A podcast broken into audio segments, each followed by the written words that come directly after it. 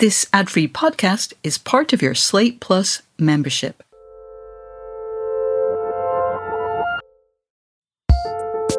Hello and welcome to Working Overtime, the advice focused hooch to regular old workings Turner. I'm Isaac Butler. And I'm Karen Han.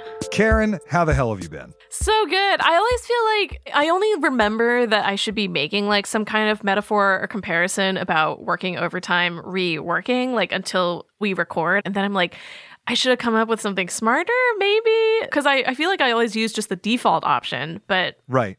I just come up with it's like the first pairing that comes to my head is the one I write down usually, Mhm. which this time was Turner and Hooch, which is, you know, a really up to date reference that I'm sure all the kids will get because, you know, I mean, I get it. So, you, well, there you go. anyway, what are we talking about today? Today, I thought maybe we might talk about like recharging in Mhm. between big projects and like what you do when you finish a big project cuz I feel like I'm still kind of in the middle of that and and correct me if I'm wrong, but I believe you are now done with at least the writing parts of your book, like your book is finished. So you've just finished a big project, right? yeah. If we just met on the street earlier today and you'd been like, oh, you just finished a big project, I'd be like, I don't know what you're talking about. But luckily, you have contextualized it. So, yes, I have finished writing, writing my book. That's amazing. And so let me just ask, day of, when you were done working on it, when you hit send that final time, did you do anything to celebrate? Honestly, not really, because it's been such a protracted process to Right. quote unquote finish this book. I actually finished like writing, writing the text that I had to turn in, I think a couple months ago. But because there's been rounds of proofing after that, which is like when everyone goes through the text and finds like final things that you want to fix, it hasn't felt like it's been done yet. And then I had to find somebody to write the foreword for the book, which was its own kind of insane process. But now the foreword is in. It came in yesterday. So now, I'm now I'm done with that. But that is all to say, this process has stretched out so much that it doesn't really feel like I've ever been done with it. And it almost doesn't mm-hmm. feel like I'm done with it now either. That said, my birthday fell right after I think I turned in like the final text that I had to write, pre proofing. And then my partner and I went to Disneyland and then to Big Bear for a week, which was really nice. But again, it it's has not felt like it has stopped being a giant cloud above me. I also think that it's it's a weird thing. It's one of the things that I I struggle with and that my wife is is always trying to get me to do is to like recognize that you've accomplished something. I don't know. Do you ever feel this cuz there's so many deadlines, it, you know, that it's just like even having or owning for a moment that it's like, yeah, I actually did something. Yeah, I actually accomplished it. Yeah, actually the book is done or whatever. It can be a challenge sometimes. Yeah, I, I agree with that. But I would say like I like finding reasons to go out and like have a nice meal. So maybe Right. it's easier for me to do that.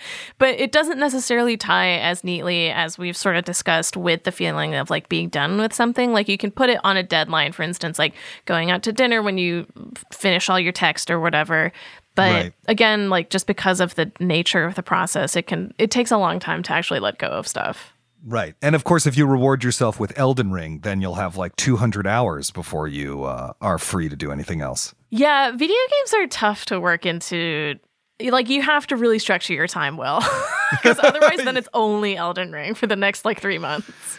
Yes, exactly. Exactly. Uh, so, look, I'm not only interested in talking about going out to dinner or whatever, or playing Elden Ring, although we could talk about playing Elden Ring, as I know we both spent a few months completely obsessed with it, but also actually about that moment in between projects where you've got to recuperate, recharge your creative muscles, and how you do that. We'll have more on that after this.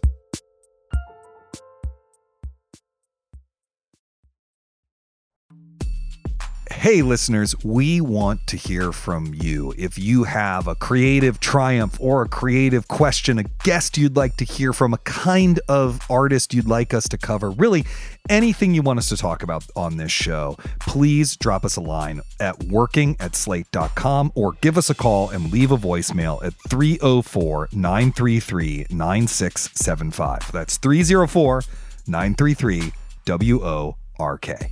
All right, back to the show. Okay, we are back. Karen, as mentioned previously, you've recently finished a big project. Do you have plans to regenerate, to recuperate, to re engage those creative muscles? I really want to, but the tough thing is that I think if, and this comes up on the show a lot, if you're not in a position where you have cash to just burn, you kind of have to keep working. Like there's not Right. as much of a window to take a break. That said, I've been really lucky to be able to sort of ease back into things and take longer breaks throughout the day. And I also feel like the aforementioned trip that I took with my partner kind of served as my like vacation even though I wasn't totally done with the book yet because that was definitely a week where I just wasn't thinking about everything. As with like what ride am I going to go on next? Or like what am I going to make in this cabin in Big Bear? But it also helps that the stuff that I'm jumping into now is screenwriting rather than book writing so it feels like I'm using a different set of muscles or it feels exciting or creatively exciting in a different way I do think that's smart that it's like one way that you can recharge is actually just jumping into a different form of creative work that's Yeah. using different creative muscles that requires different things from you. I think both you and I like to wear a lot of hats and so that can be kind of easier for us to move between mm-hmm, these mm-hmm. these different things. You know, Every time a show of mine that I directed would open, I would get this like weird postpartum depression. Like there would be a week or two. Because for directors, when the show opens, the job is done yeah not when the show closes. And so there would just be like a week or two where I like really couldn't think straight or like whatever my creative time was that I sat aside, I just sit there and stare at the wall or play video games. You know, you end up in that weird place that's sort of both boring and depressing at the same Yeah. time. And I get sort of angry at myself. And I, no. I have noticed though that that is not limited to theater people, that people in all sorts of creative fields feel that when they kind of get over that last hump or, you know, Yeah. that post show depression feeling. And I was just wondering if that's something that you experience. Weirdly for me, I feel like it's less depression and more anxiety, which I don't think I'm going to stop feeling. Just speaking from my personal experience working on this book, I don't think I'm going to stop feeling that until the book is actually out and a few people have said nice things about it. Because until Oh, that point, yeah. it's like, oh, it's like bullshit. It's just shit. It's just, a, I've done a huge mistake. I've really messed up.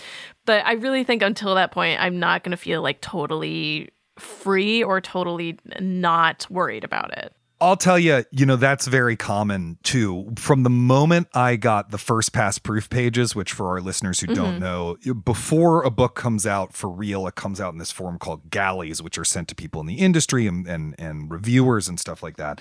And you can still make changes to the book at that point. In fact, the book is not fully fact checked or proofread at that point, usually. And so, from the moment I got the PDF with those pages to start making those final changes and everything, until about a month after the book came out, maybe I, I don't know. Like, I was having panic attacks. I mean, not really panic attacks, but I was so anxious. I had trouble sleeping. Yeah. I, you know, my heart rate was elevated all the time. I like, you know, it was, it's a really, really hard time. So, I definitely. It sucks. Uh, yeah. It sucks. It sucks. It's really weird. You've done this thing.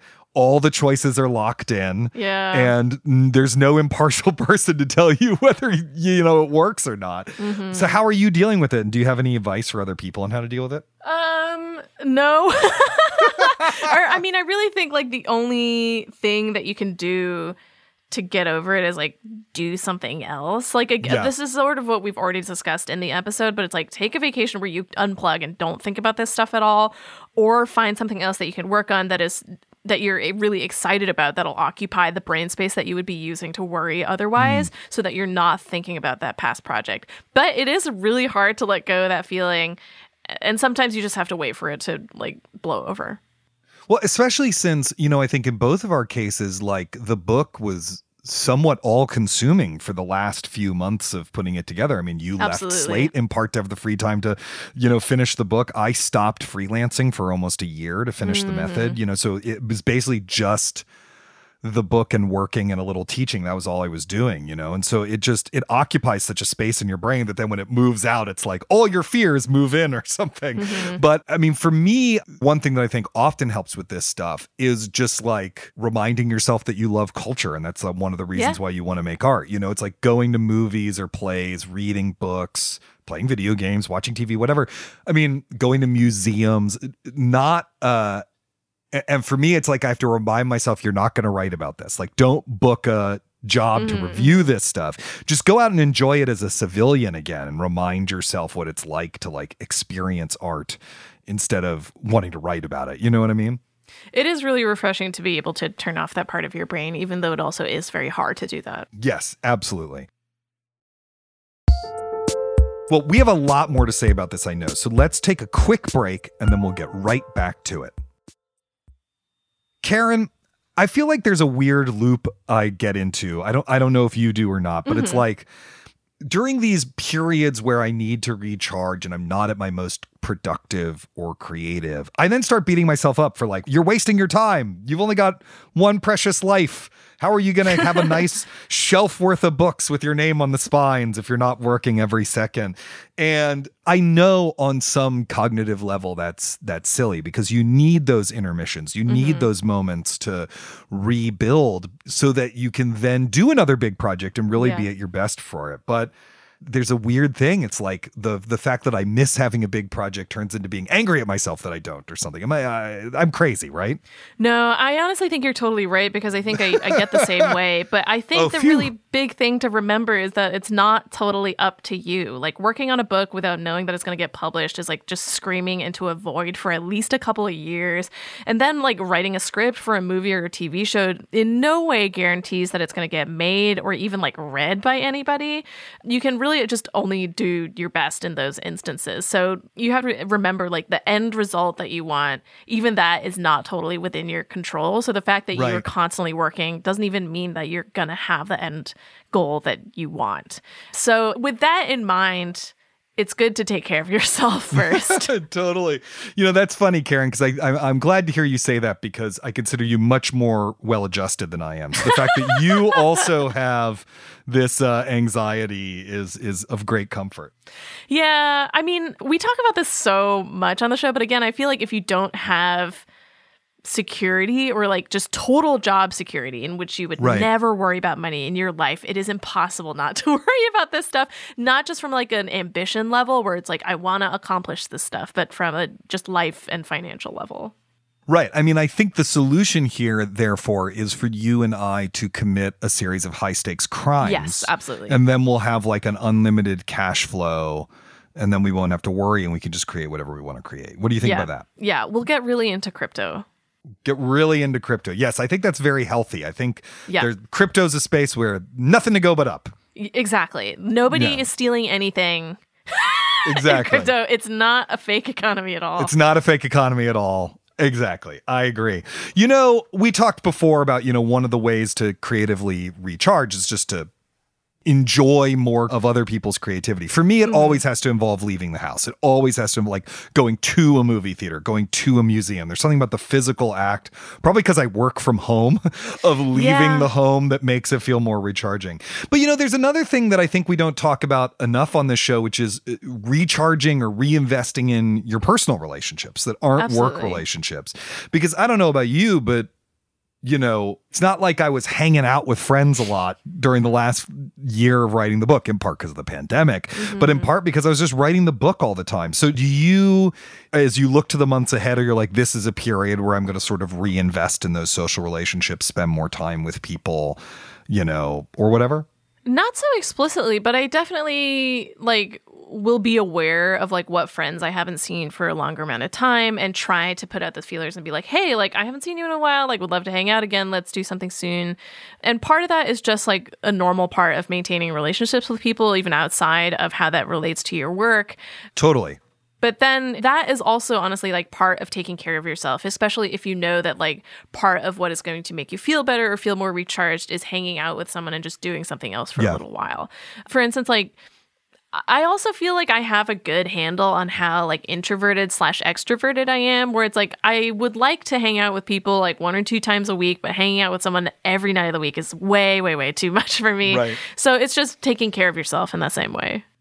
And do you have regular thing? Like I built some regular things during the pandemic oh. because it's like, you know, when I was living in my mother-in-law's place in rural Virginia and not seeing, not physically seeing another human being outside of my family, right? I was like, I like had a book club. Yeah. You know, um, yeah. we, we're still we're still going. We actually pre-existed the pandemic, but like I started over Zoom uh, playing Monster of the Week with some friends. Nice. You know, just so that like you know, just to have like you know like a little role playing game time. Yeah. Or whatever. You know, I just had to build things to keep myself rooted in human beings beyond me yeah. and all these dead people I was writing a book about.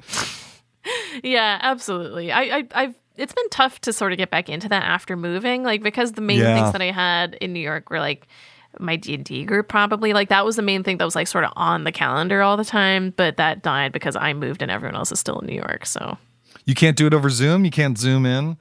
we could but I think the scheduling is a little more complicated now that there's a 3 hour time difference Oh, right, right, right, right, right. Also, we all know how much you cheat, and so you'd be like, How "Yeah, I rolled, I rolled a you? twenty. I rolled a twenty.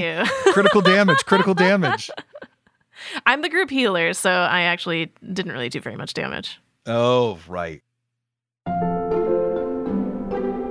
Well, that's all the time we have for this week. If you enjoy what we do on Working, please make sure to subscribe wherever you get your podcasts. Big thanks to our working overtime producer, Kevin Bendis, and our supervising producer, Cameron Drews. We'll be back with the regular show on Sundays, and in another two weeks, we'll have a new episode of Working Overtime. Until then, get back to work or take a break.